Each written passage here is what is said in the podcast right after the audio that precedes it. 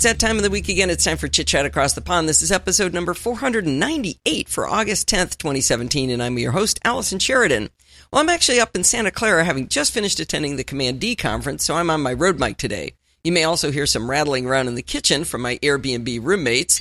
Thank you, Steve. Shelly Brisbane and Steve. We're also under the flight path and near a train station, so this would be great audio. But anyway, it's not going to matter because we have the fabulous Patrick Beja calling in from Finland for Chit Chat Across the Pond today. Patrick is the host Ooh. of Mini. Patrick, fabulous. I feel I, am I'm, I'm sorry to interrupt your uh, your little intro here, but I feel like I must uh, compliment you on complimenting me. I'm very happy with the fabulous, fabulous. Uh, adjective. well, he's the host of many fine podcasts over at FrenchSpin.com. My favorite of which is a political podcast, actually called the Phileas Club. You may also have heard him on Tom Merritt's Daily Tech News Show. Uh, but it's been two years since you've been on the show, Patrick. Uh, so welcome o- aboard. You know, I, I was I had always hoped that you would invite me for the 498th episode. so uh, my dream have been uh, fulfilled. So thank you very much for the invite. Is there a pen pen ultimate? I don't know. We'll see if we. Oh, I might wait, stop at 499. Does, does that mean the? Yeah, yeah, that's that's a good number to, to stop to. Well, uh, so I mentioned in the introduction that you're in Finland, but you're French. You, can you talk a little bit about how that happens? Uh, sure. Uh, well, I got married. Uh, that happens.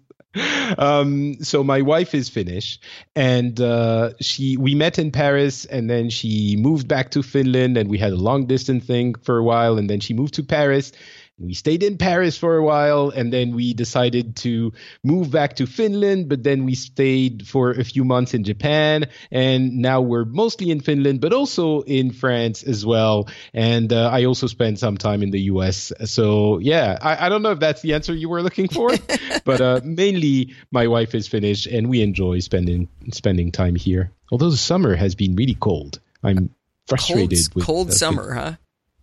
For well, I guess even for Finland, it wasn't very warm. So um, people are, are very angry, and I don't know if it has to do with uh, climate change, but if that's uh, you know how it's going to be from now on, not sure I'm going to like Finnish Finnish summer all that much. Maybe you winter is always Paris, cold, right? yeah, you expect it then, right?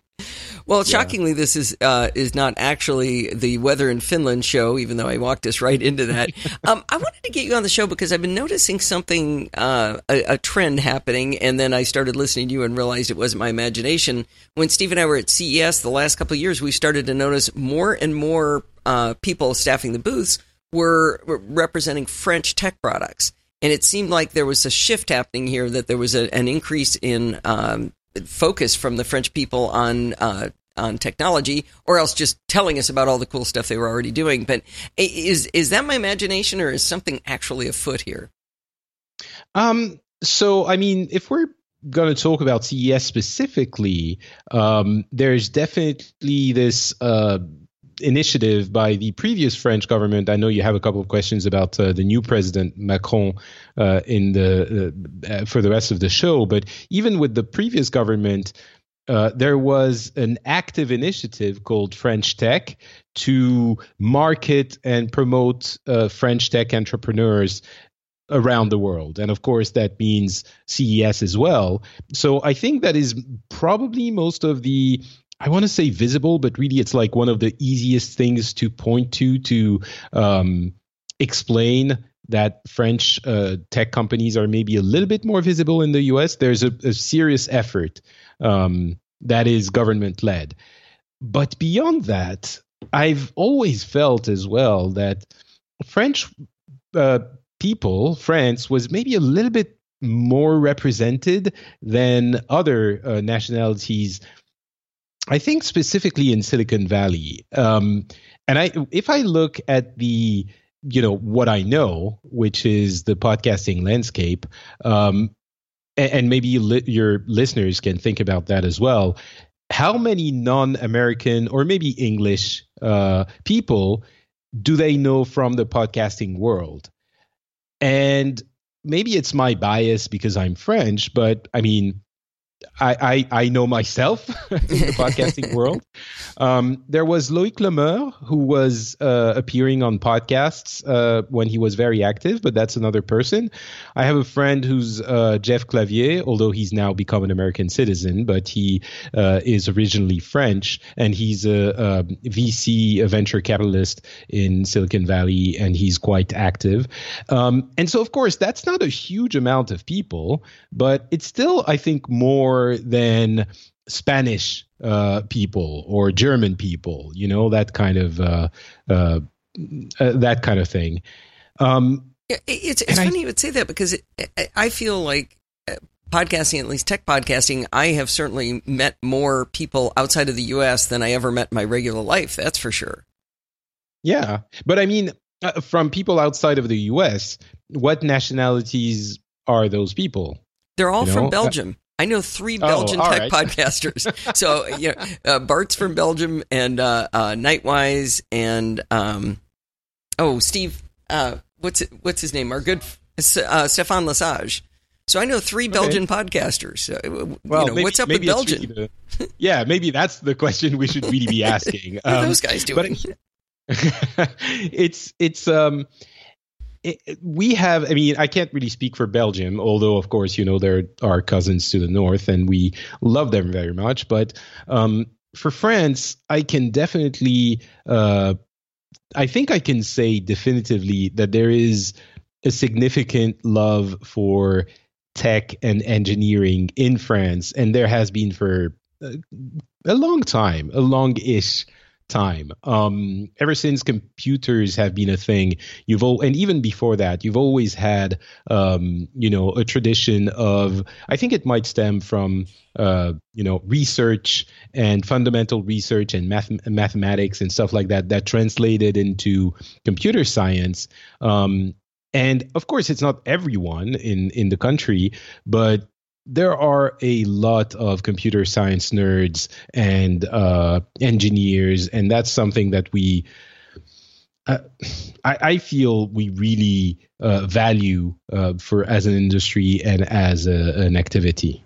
So that brings up a question: What can you talk about the the way education works in in France for the the upper level classes in in engineering and computer science? Is that something easy to do? Um, Is that how does that work? Yeah, I mean, I, I I'll be honest, I don't know how it works in other uh, countries, so I I couldn't really compare. But we definitely have. I myself um, did a uh, I don't know how you call them the two year courses, short. Okay. Uh, um, for computer science and uh, programming, and I actually have uh, my you know a degree in coding, programming, whatever oh, it was. Do? You know, yeah, yeah, I okay. do. Uh, it was 20 years ago. but, uh, well, I, I, just showed I'm, a chart at Command D of uh, my master's degree being in 1982, and my last programming was Fortran 4 with WATFIV in 1982. So, you know, yeah, 20 years. Don't but, waste my time. That's like yesterday. well, 19, 1992, you said. No, 1982. Oh, 82. All right. Yes, sure. Okay. You win. You win this one. Um, you win this one, Sheridan. But, um, but I mean, for, for, uh, for me, it's, it, there's definitely a feeling that we are good programmers we're good coders and it's hmm. easy to if you want to do that it's not necessarily that you have to go through you know 4 years of uh, general studies or two years and then you pick a major and then whatever you can just go right to the thing and we're going to teach you how to do it and we have um, you know that uh, school that's pretty famous called 42 um, yeah Explain have you heard what that is. That? I have heard of it. Can you? But people in the audience may not have. So it's a school that has been uh, created by a, uh, a, a businessman who is the owner of Free, which is a telecom company, very successful telecom company.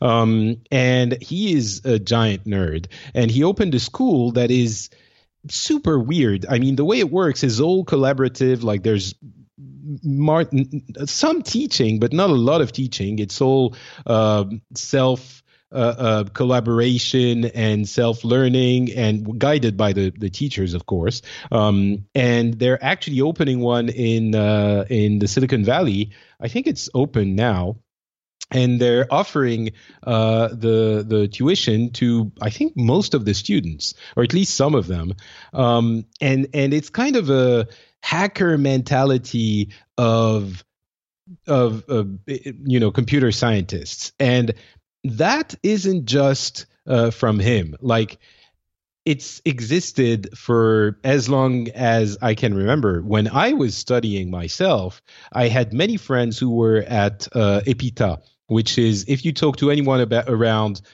35 40 you know my generation in france they're going to know or and who's into computers they're going to know what epita is it was this crazy uh constant tech frat party uh but not frat party in the bad sense of the words. It was like chaotic and weird and everyone was you know hanging hanging out there all the time and they had like coding sessions that would never end and it was super hard but you know it's like boot camp for coding which is i think some of what uh, the school 42 is um, is is recreating but even more hardcore. Um, isn't it also tuition free which i think is a yeah that's crazy thing yeah, that's what I uh, that's what I, I was referring to. Um, I'm not sure. I, I, wasn't sure it was fully tuition free, but it's basically being funded, I think, by a number of uh, tech companies in the U.S. And so, if you manage to get in, you don't have to pay for tuition, which is probably some of the you know French uh, in socialist influence. Yeah, I was uh, gonna say to you, uh, tuition free is just like what? That's called college, right? yeah, or university. yeah, um, that's but yeah. Wow. So there's there's this this weird hacker chaotic culture that is also uh, you know working in parallel with more traditional uh, college experiences or or two uh, year ter- uh, two year uh, uh, college degrees which is what I did um, so yeah I would I would say if you are a uh, uh, interested in computer sciences, there are many, many ways for you to uh, turn that into a job in, in France for sure. Interesting, interesting. I, I love the idea of that. Uh, it's pretty cool that they're doing some of it in the U.S. We could certainly use that. Yeah. So it's yeah, I think you know. Yeah. No, Sorry, go, ahead. go ahead. Go ahead. No, I, I was going to say, you know, there's this. I mean, uh, um, uh, what's his name? God, the CEO of 42 of Free. Oh, oh, I'm, I'm it's in blanking. French. It's I can't look it up. yes, of course. Wait, I, I have to look it up. Uh, I, I have to look it up. Sorry, it's going to make for very poor. Xavier Niel. Yes, it's basically forgetting the name of Elon Musk or something. Oh, okay. Um, so yeah, yeah, he's not that brilliant, and he sort of I think would like to think of himself as the French Steve Steve Jobs. Somehow, he's certainly not that, but uh, he is uh, very um, active. Like he, when they arrived on the French um, mobile service uh, scene, they broke the market in the sense that there were three companies doing it before, and they uh, they had essentially unspoken agreements on non-competitive clauses that they were enforced without uh, because of course it's illegal uh, without you know uh, uh, doing it too overtly. But when that company started they divided co- prices of subscriptions by two or three and it's remained the case since then with still a very good service. Um, so he's kind of a militant uh, kind of guy. Um, and I think there's some of that in his opening uh, 42 the 42 school in the US there's part of a little bit of megalomania. Maybe you know he wants to go and do stuff in the US because of course everyone is you know it's the El Dorado uh, for for everyone. Um, but also I think it's uh, militant like it's militant action. He wants to do something that's good with all the money he has so. Oh that's interesting. The word militant to me means uh, strict, uh, more like military. When I hear, but you, you mean like mm. uh, wanting to change the world? Yeah, I think maybe that's a, a, yeah. The word we use in French might be a little bit different. Militant would be um, if the way we use it in French would be like super active and like oh an activist yeah I guess active activist yeah maybe Oh, okay. that's the word activist Okay. yeah, Yeah, It's- I'm picturing it being really strict and marching in here and getting it done. Well, maybe did that too, but that's probably not what you meant. maybe he did that too but maybe activist is more of a a, a, good fit for that uh, that description So something like School 42, though, that's just a tiny little piece, right? I mean, that's not educating thousands of, of French people every year. uh, I think it's probably close to thousands Oh, really? certainly hundreds Oh, I, I would Okay. guess hundreds um Okay. I would guess hundreds. I, I maybe not thousands, but maybe I'm being uh, I'm being too optimistic. Um, but uh, but I know. I mean, the reason I'm talking about it so much is that it's more of a representation of the relationship between France and uh, computer sciences and computers in general. It's not so much for the school itself, uh, but more for more to explain to listeners that there's a, a deep uh, it's kind of like talking about MIT or you know these schools in the US. It doesn't mean that everyone goes to MIT, but there's this aura, this love for that um, that kind of uh, of um, Institution. yeah, Yeah. exactly. I see. And there's uh, there's 2,500 uh, students in Paris and 2,000 in, in Fremont, California. oh, Uh, I'm sure you know it's like over a couple of years, but so it's still um, uh, It's not a insignificant. good number every year. Yeah. Yeah, yeah. Okay, well, that's pretty cool. I'd love to see that keep going. Mm-hmm. So, um, because of the Phileas Club, uh, again, can't say enough good stuff about the Phileas Club. If you want to learn No. about the political landscape in all different countries and just have your eyes opened about what's going on in Saudi Arabia or in Sweden or wherever, it's it's really really interesting show. Um, but through that, when you were talking about um, about France uh, a couple of uh, I don't know, it was probably six months ago, I learned that there's interesting challenging uh, challenges with the French labor laws and that it's it's hard to get companies to come there. Um, but now I don't know if this is related, but the new French president Macron uh, he launched a French tech visa program to woo the tech industry. Yeah, I think there's. Uh, I mean, he's basically being called whether that's good or not. You can decide, but he's kind of the startup president. Like he's all. His his opponents would describe him as like hipstery tech, uh, cosmopolitan, urban kind of guy. As though that's an uh, insult, young right? and going like yeah as yeah basically but i mean I, I I certainly think that's a good thing, but he's kind of, of betting a lot on the idea that we're going to be able to um, uh, get the economy going through uh, these kinds of initiatives. And uh, the tech visa for France is one of those attempts at uh, trying to get the people who have good ideas, who want to do stuff, who are entrepreneurs, um, to come to the country and uh, you know start stuff and and start stuff for our economy. I don't know how well it's going to work out, but I'm I, I think it's a good idea. I, I I guess we'll have to wait and see how it actually works out.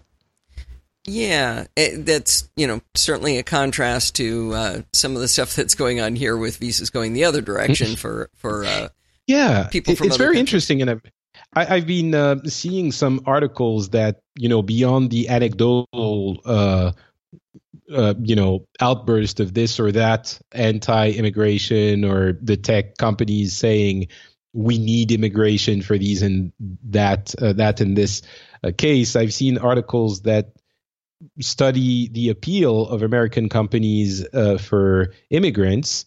And it seems that it's been very rocky in the past few months. So it is having a, an actual effect. And I think uh, some of the, the branding, I think it's also branding that President Macron has been trying to do to he he just believes that one of the areas of growth for the economy, which you know, France is a weird country because we're really in the situation that our geographical position would suggest, meaning we're really between the north, where the economy is going well, and the south, where the economy is not going well. We're sort of stagnating, and a lot of people were thinking, you know, after the uh, financial crisis a few years ago, people were thinking, well, you know, that's it. France is going to go the road, the route of Greece and Spain, and it didn't happen at all. We, we you know, we're not in so great thinking, shape. yay, stagnant.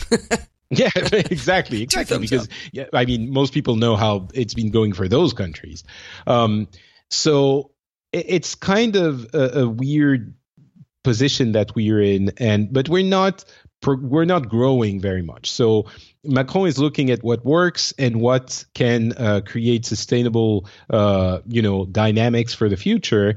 And tech is certainly one of those. Uh, you know one of those things that we could try especially given what we were talking about earlier which is that uh, fertile soil of tech enthusiasm and and tech uh, um, know-how and knowledge um, and and certainly our geographical position is also uh, extremely favorable. We're smack down in the middle of Europe. It's a crossroads for everyone, and given the uh, the the fact that the UK is kind of retreating, um, there's an opportunity here. It's either going to be France or Germany. I was going to say going Germany, to yeah. be yeah. So so Macron is kind of going like all right, this is our chance. We should really do everything we can to transform this into an opportunity for us. And the French Tech Visa is part of that mindset, I think. Yeah. Now, you also mentioned in uh, in the Phileas Club that you've got a, a high unemployment rate amongst younger people. And so, it, maybe taking the assumption that perhaps the younger people would be more able to, to take classes and learn uh, learn to program and and get involved in that, that might be a, a, a really sweet fit, right? Yeah, I mean, it's the the unemployment issue in France is really difficult because our our education system uh, that might contradict what I was saying earlier, but um, it's kind of a weird a weird uh, for for things like computer science. I think we're good, but I don't think everyone is is there there are maybe not enough uh, spots for everyone, or maybe they're not uh, qualified enough to go into those uh, colleges. I'm not sure, but yeah, it, the, the unemployment issue is is large, and the education is not completely uh, foreign to that issue. Um, yeah, I mean, I don't. I think it's it goes beyond tech. I think that might be uh, something that is not just about tech and uh, and isn't even so much related to tech. Hmm. Okay. Okay. So I, I yeah. Go ahead. No, I, I I'm I'm afraid I don't know uh, well enough uh, how the the you know youth unemployment, which is very high, connects to the specifically tech education uh, area. Certainly, there's an issue with education. We have a lot of it's it's quite theoretical for a lot of what we do. Um, that's something that you feel very uh, clearly when you look at the way things work in other countries, be them in Europe or you know uh, uh, the U.S. for example. We often say that uh, you know Americans are uh, less knowledgeable you know that's the stereotype mm-hmm. they, there's they're less knowledgeable about uh, general culture at least we we learn you guys learn less than we do uh, in let's say college, uh, high um, high school and and junior high we learn about the uh, wars I'm sure you do, yes. Uh, but then that. what we learn is a lot of, you know, we know a lot of things that some people might consider useless um, you know, we learn a lot about history and philosophy, and you know, uh, there's a lot to cover, I guess, for us, maybe more than for you guys. Um, but then there are it's really handy like, having your history only be a couple hundred years. yeah, yeah, exactly. U.S. history doesn't take that uh, long I mean, I'm sure, I'm sure you guys learn about all of it, but I mean, the the way we we approach it is much more like these are things you need to know, hmm. right? And and it's not you don't learn so much uh, how to handle things handle situations i guess is a it's it's a little bit of a caricature but i think it's a it's a fair caricature to make. We learn uh, uh knowledge we, we we learn things not practical know-how. Um well i don't, I don't think you guys extent. are alone in that I, mm-hmm. I, I, got my uh, my bachelor's degree from uh, University of California at Irvine, and uh, when I got out of school, I couldn't do anything really. I mean, I had no, I didn't have any practical knowledge. I had things like, uh, I ended up taking five quarters of physics, so I, you know, learning Schrodinger's equation. That's come out really handy, you know, in my day to day life. Uh, you know, I, it took two years of calculus with all these, uh, you know, derivatives and all that, and uh, I, I did one integral since I got out of college. That was two years of my life. I have yeah. done one integral since then, and I was a practicing engineer. You know, it just didn't come up as often yeah. as I thought. So uh, I, I, think, yeah, I, I, think it's the same for us in in universities. We have really good universities, um, and and they're yeah, we have really good universities and and higher education. What I was talking about, I think, was more uh, high school. You know, okay. that kind of um, that kind of level and I think that might be one of the reasons. Like we have 30 hours of classes every week, and then you have the homework on top of that, which is a couple of hours a day at least. Um, and you just have to remember so much stuff but the practical things you know it's it's silly but things that i've learned my uh my wife has done in high school in home ec uh classes we don't have home economics we don't mm. learn how to balance a budget. We don't learn how to, uh, you know, sew something that is uh, uh, that you know a button that you need to sew. You, we don't learn how to cook. Like when I say how to cook, maybe in France you like absorb the knowledge by osmosis because food is so important. But um, like how to do a good meal what you need to have in a good meal. You don't really learn practical things like that. You might learn uh, about you know vitamins and different types of food in biology, but you don't oh, learn right, practical right. knowledge, which I don't know how that is related to the previous conversation we were having, but, but I'm going to continue down that thread anyway. Um, I, am pretty sure this is a story I've never told on the on the podcast before, which is unusual uh, after how long I've been yapping. But uh, when I was in sixth grade, I was forced to take home economics, and you could not have found a, a, a, student less interested in the topic. I'm learning to sew and I'm learning to make a white sauce, and it's just like, ah, this is horrible. But the boys were all over in shop, in wood shop. I was like, well, I want yeah. to take shop and picture. I'm 11 years old, and I petitioned to the to the uh, principal that I wanted to take shop. I didn't want to take home economics, and I remember him saying, "Okay, you can do it, but only if you uh, talk a boy into switching with you." And I did. So I got to go over and take nice. woodshop while a boy got to go over and take uh, take uh, home economics. I, I, was much more comfortable in woodshop. I got to tell you. Well, we do get woodshop, uh, but I mean, we did at least when I just was just the boys, when or I was did there. the girls get to do it too? No, I'm pretty sure it was everyone. And okay. if it wasn't, I can guarantee you that's not the case anymore. It would okay. be mixed in both cases and um, when you know i'm talking about home ec in in finland where my wife went to uh, high school i can guarantee you that is both boys and girls as it should be you right, know and right. you know even when i'm i'm thinking about it now i'm like sometimes I think about, you know, my wife says, "Oh, you know, we're going to do something," and, and I'm like, I don't know how to do that. Like work around the house and I have no idea. She learned it in school, and oh, so wow. she does. She does all the work around around the house. I do. I'm like, I'm gonna go shopping. That's what I know. I love it. Well, are there any particular tech industries that are are prominent in France, or is it just general tech? Is it is it more on the programming side? Are there cool hardware gadgets coming out? What do you what are you seeing? I think it's everything. Um, we're seeing like Withings is a French company that uh, oh, Nokia yeah. bought. Um, we have, I mean, we have. Oh, so do you remember with, Withings Scale? Those are, yeah. I did I'm not pretty sure French. they're French, right? Uh, I'll look that up while you're Wait, talking. Maybe, maybe I'm, I'm. Am I saying something? You make stuff up, you know. Withings maybe I'm making now stuff yeah, up. Withings. Uh, oh, headquarters, head, no, headquartered in France. De Maurice Hartmann, Issy-les-Moulineaux, France. Yes, they are French. Exactly. That's what I was going to say. Yeah. So I took um, four so years yeah, of high school know, French, and I could not have pronounced that. See, I learned all kinds of practical stuff. um, but yeah, no. I mean, do you remember the? Do you know what the Minitel is? I'm sure you do. No.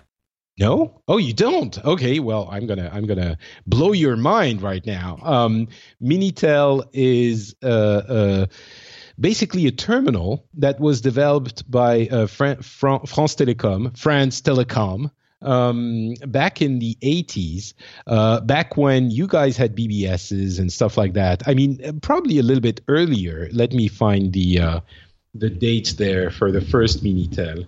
Um, and they developed it kind of. Um, let's see the date. Built in 1982 it was a terminal uh, that had basically a screen a, uh, a keyboard and an all-in-one uh, and a modem. You would plug it into your phone line and there was a number of services that you could access via the minitel um, and that you would like dial a certain number and you would connect to it and it was kind of like a bbs uh, but there were a number of different services including commercial services that developed uh, many people will remember the um, uh, erotic chats. that uh, teenagers at the time might have connected to that were very expensive because you would have to occupy you know it was you had to pay for the phone line, and not all of them were uh, overcharged, but some you, you, still had to pay for every minute you were connected back in the day. You know, you didn't have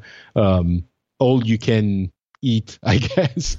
Uh, um, subscription to landlines uh, even in in those days um, and so that was developed countrywide and most people had one of those oh really home. oh wow yes so I, it was basically not, like, like this massive set of chat room things going on. Yes, there were you know chat rooms and different like uh, BBS type things you would connect to, and like just kind of like the BBSs, but there were um, uh, like phone directory and databases and message boards and information services, uh, train tickets you could, could be purchased like this, and a ton of stuff. And I can't, I don't know if I can find the numbers, but um, it was used by 25 million people out of a total population of 60 million. Wow. Um, and and so that was towards the end of its life when the internet started becoming really um, uh, popular. But in '96, uh, you know, that was the tail end of the thing. Um, there were 26,000 different services available from 10,000 companies, and most of them were French only. Wait, wait, these um, were all services on the Minitel. You're saying? Yes. Oh, yeah, wow. absolutely. Wow. Yeah, yeah, yeah. So it was so, almost like you had a little internet.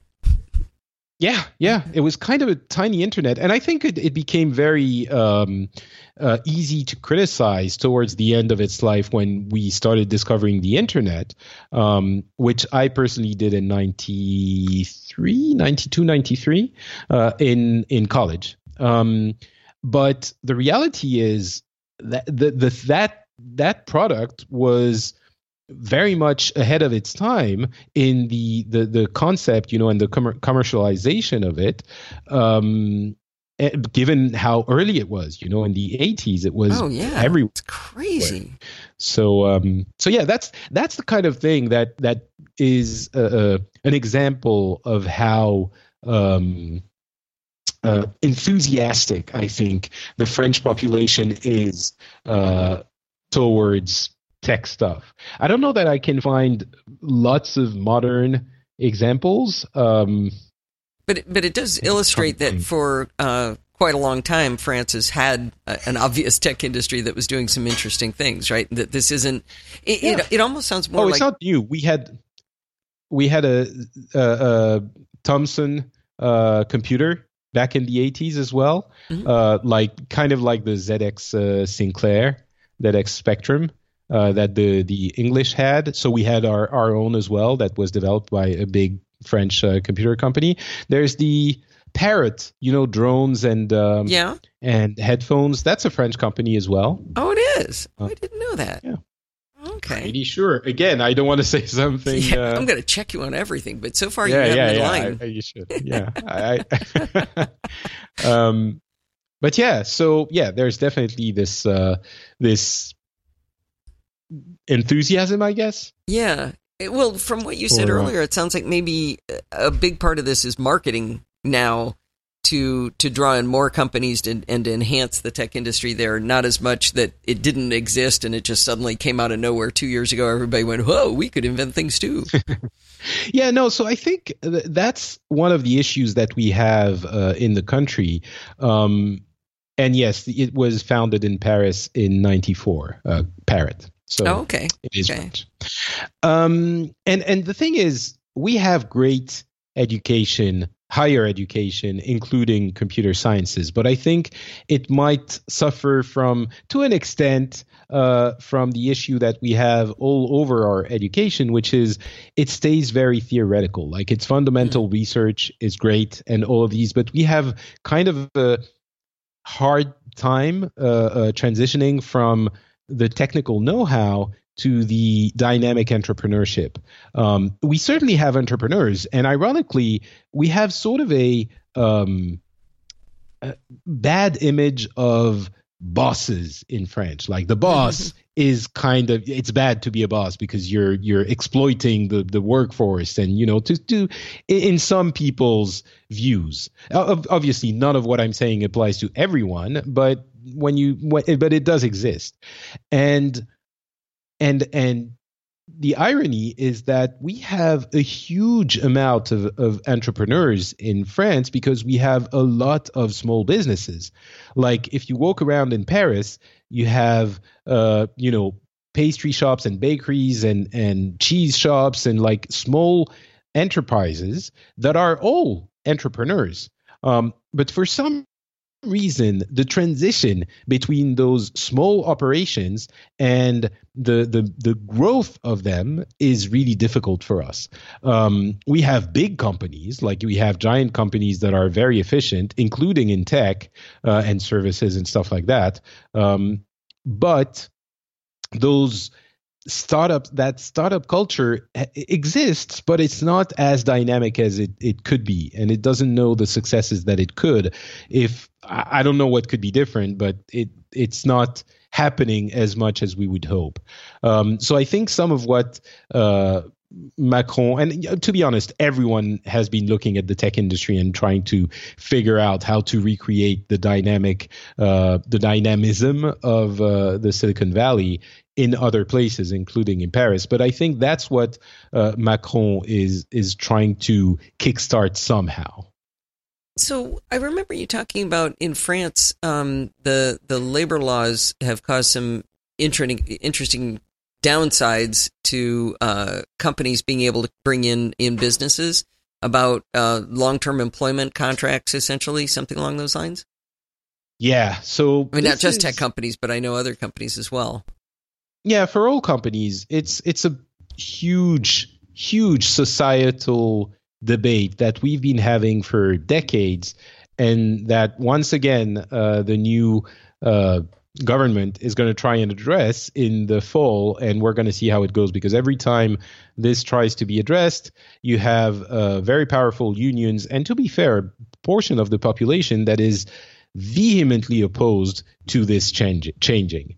Um, and the, the key issue uh, that we have is that essentially it is not possible for a company that has hired someone in a long term contract to fire that person.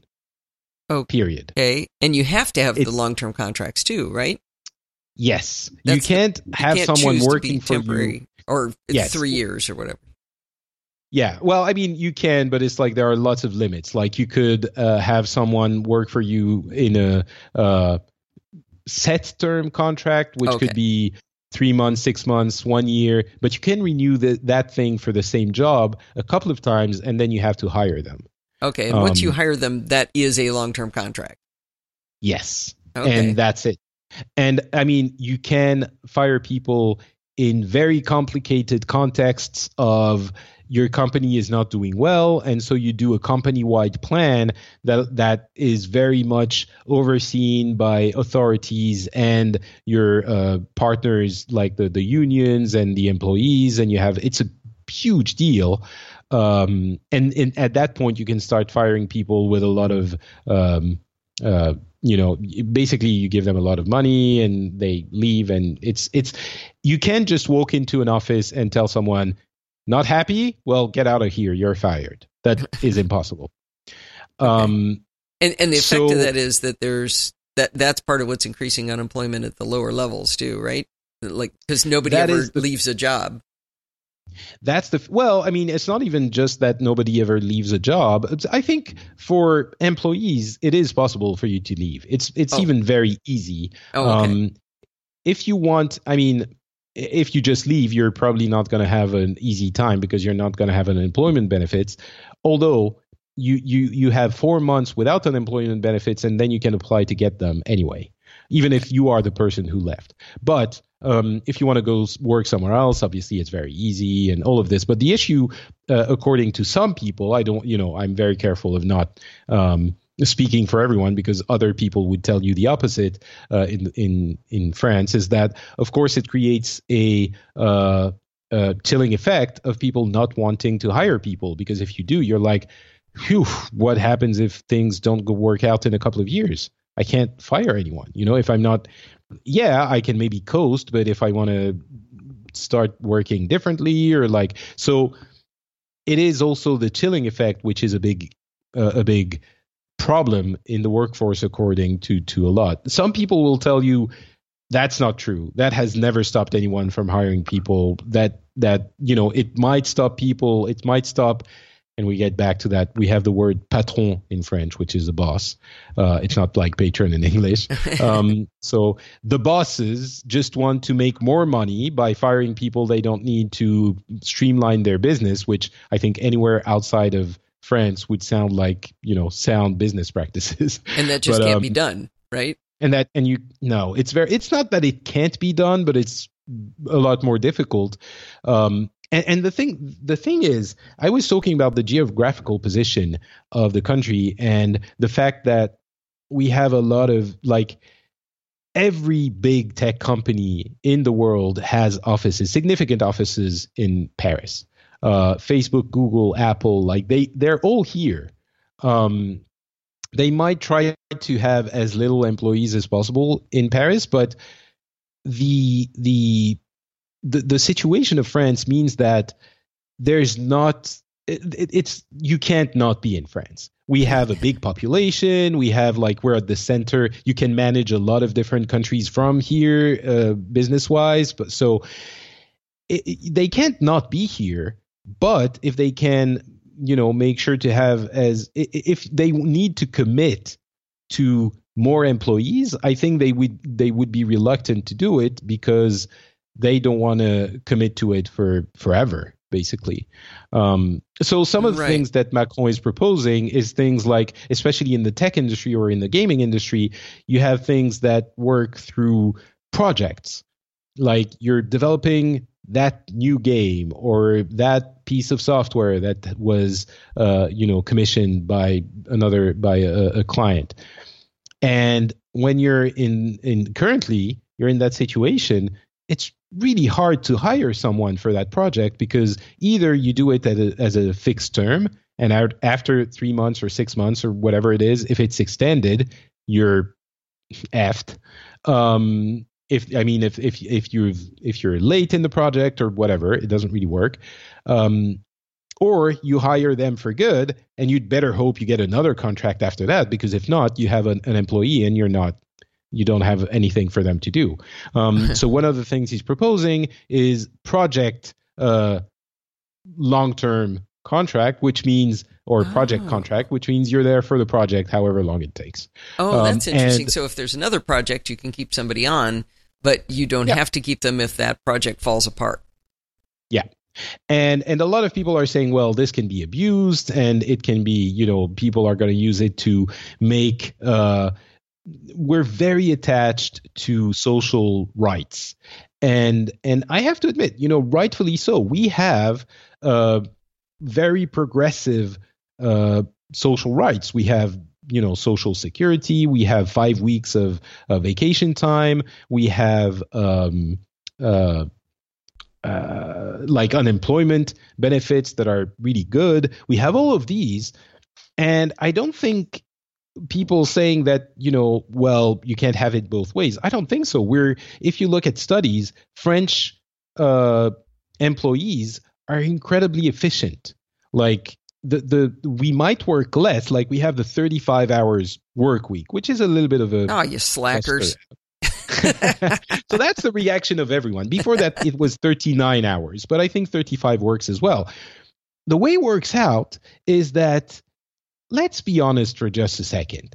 When you're at work, thir- you know, eight hours, 10 hours, let's say you work a huge amount and you're like 12 hours a day, you're at work. Unless you're in crunch and you're, you can do that for, you know, three weeks or a month or two months and then you're exhausted and you can't do it anymore and you go into depression, mm-hmm. you're not going to be working 12 hours. That's not true, right? You're not actively going to be working 12 hours nonstop. You're going to be spending some time by the water dispenser. You're going to go chat with your friends. You're going to be browsing Facebook. Like, so the, the biggest example of this, I think, is in uh, Japan, where I spent a few years in Japan and love the country, but some of the things that are questionable it's like you always have this image of japanese people work so much oh, and yeah, like they absolutely. I was going to use as an example they look down on us for our, our paltry little 40 hours right? That there is no greater scam in the world of employmentship than the idea that Japanese people work a lot. It could not be further from the truth. What they do is that they show up early to look good with their, uh, you know, That's coworkers. yeah, exactly. Um, no, it's not even. It's it's peer pressure. It's oh, the coworkers. Okay. Um, and they the, the the first few years of Japanese employment is spent learning how to look like you're working without actually working leaving all your work for as late as possible, and then claiming that you have so much work that you need to stay for uh, overtime and being paid the overtime. And then you also have Japan is messed up and they have a lot of problems and because then they have to go out and drink with their with their coworkers.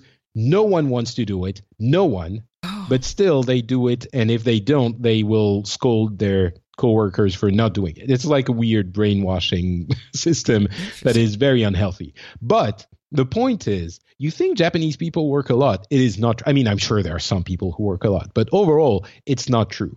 And if you look at productivity, French employees are much more productive than most other uh, nationalities, including Americans, I'm pretty sure. Interesting. Uh, I I normally ask you to back that up with facts and charts. Uh, as as far as well, uh, let me look it up. Okay, Are but those, go ahead. Those kind of numbers may be available.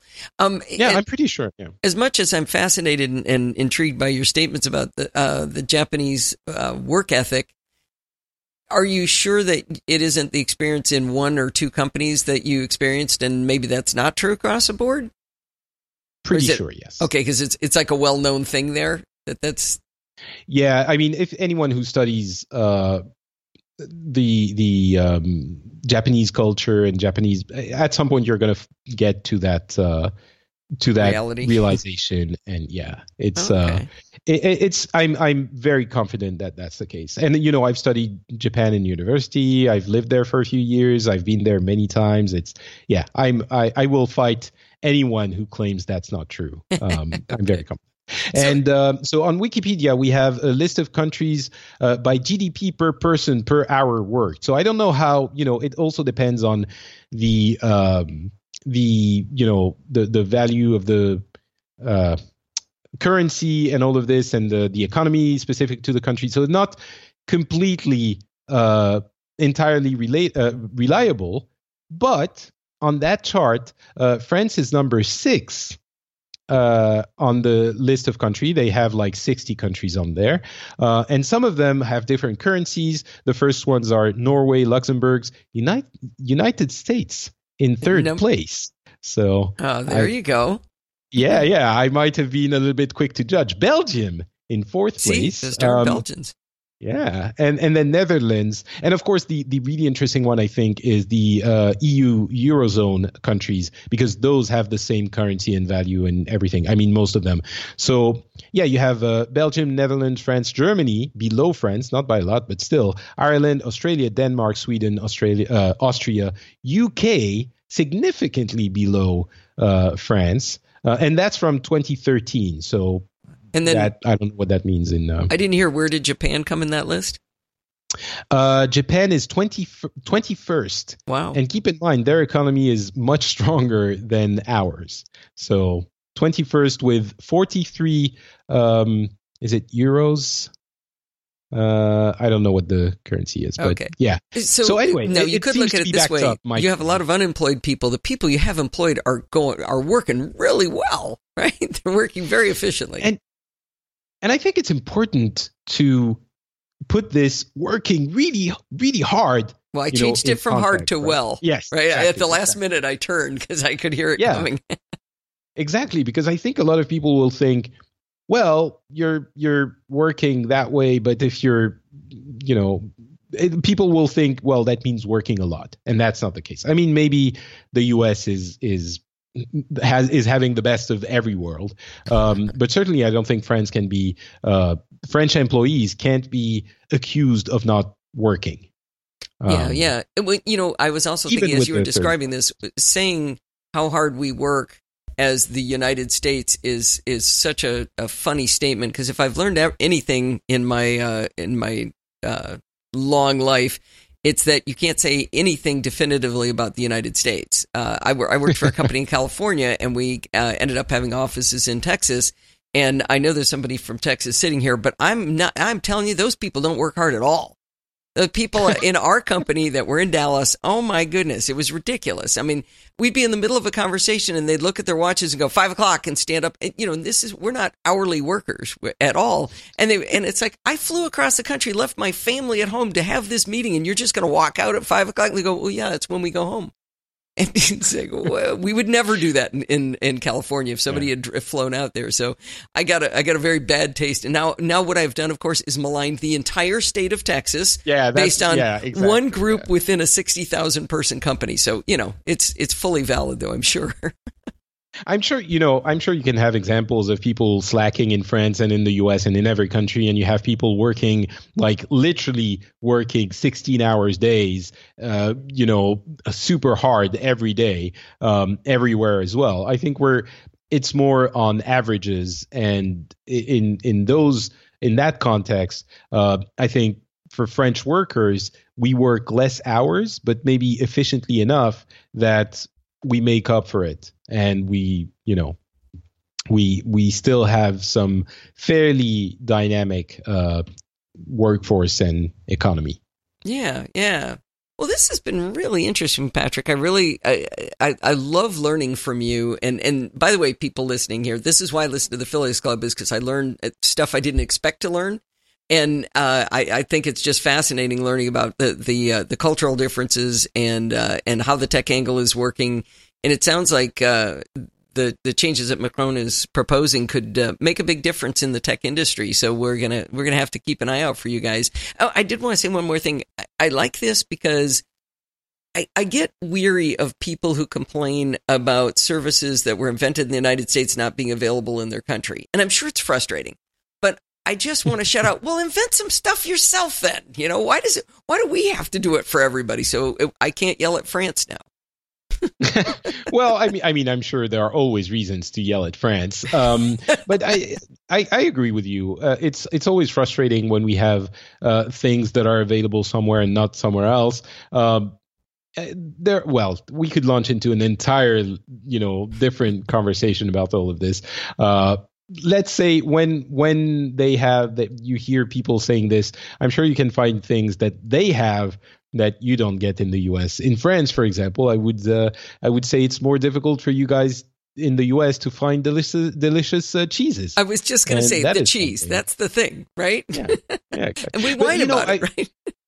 we say cheese but i would say a really interesting thing. If we, this is not about tech anymore but food culture we sort of alluded to it earlier but um, having the the different having had the different experiences I've had recently especially with you know my wife and coming to to spend a lot more time in Finland uh, and in the US food culture, I was joking that it's uh, being acquired in France by osmosis.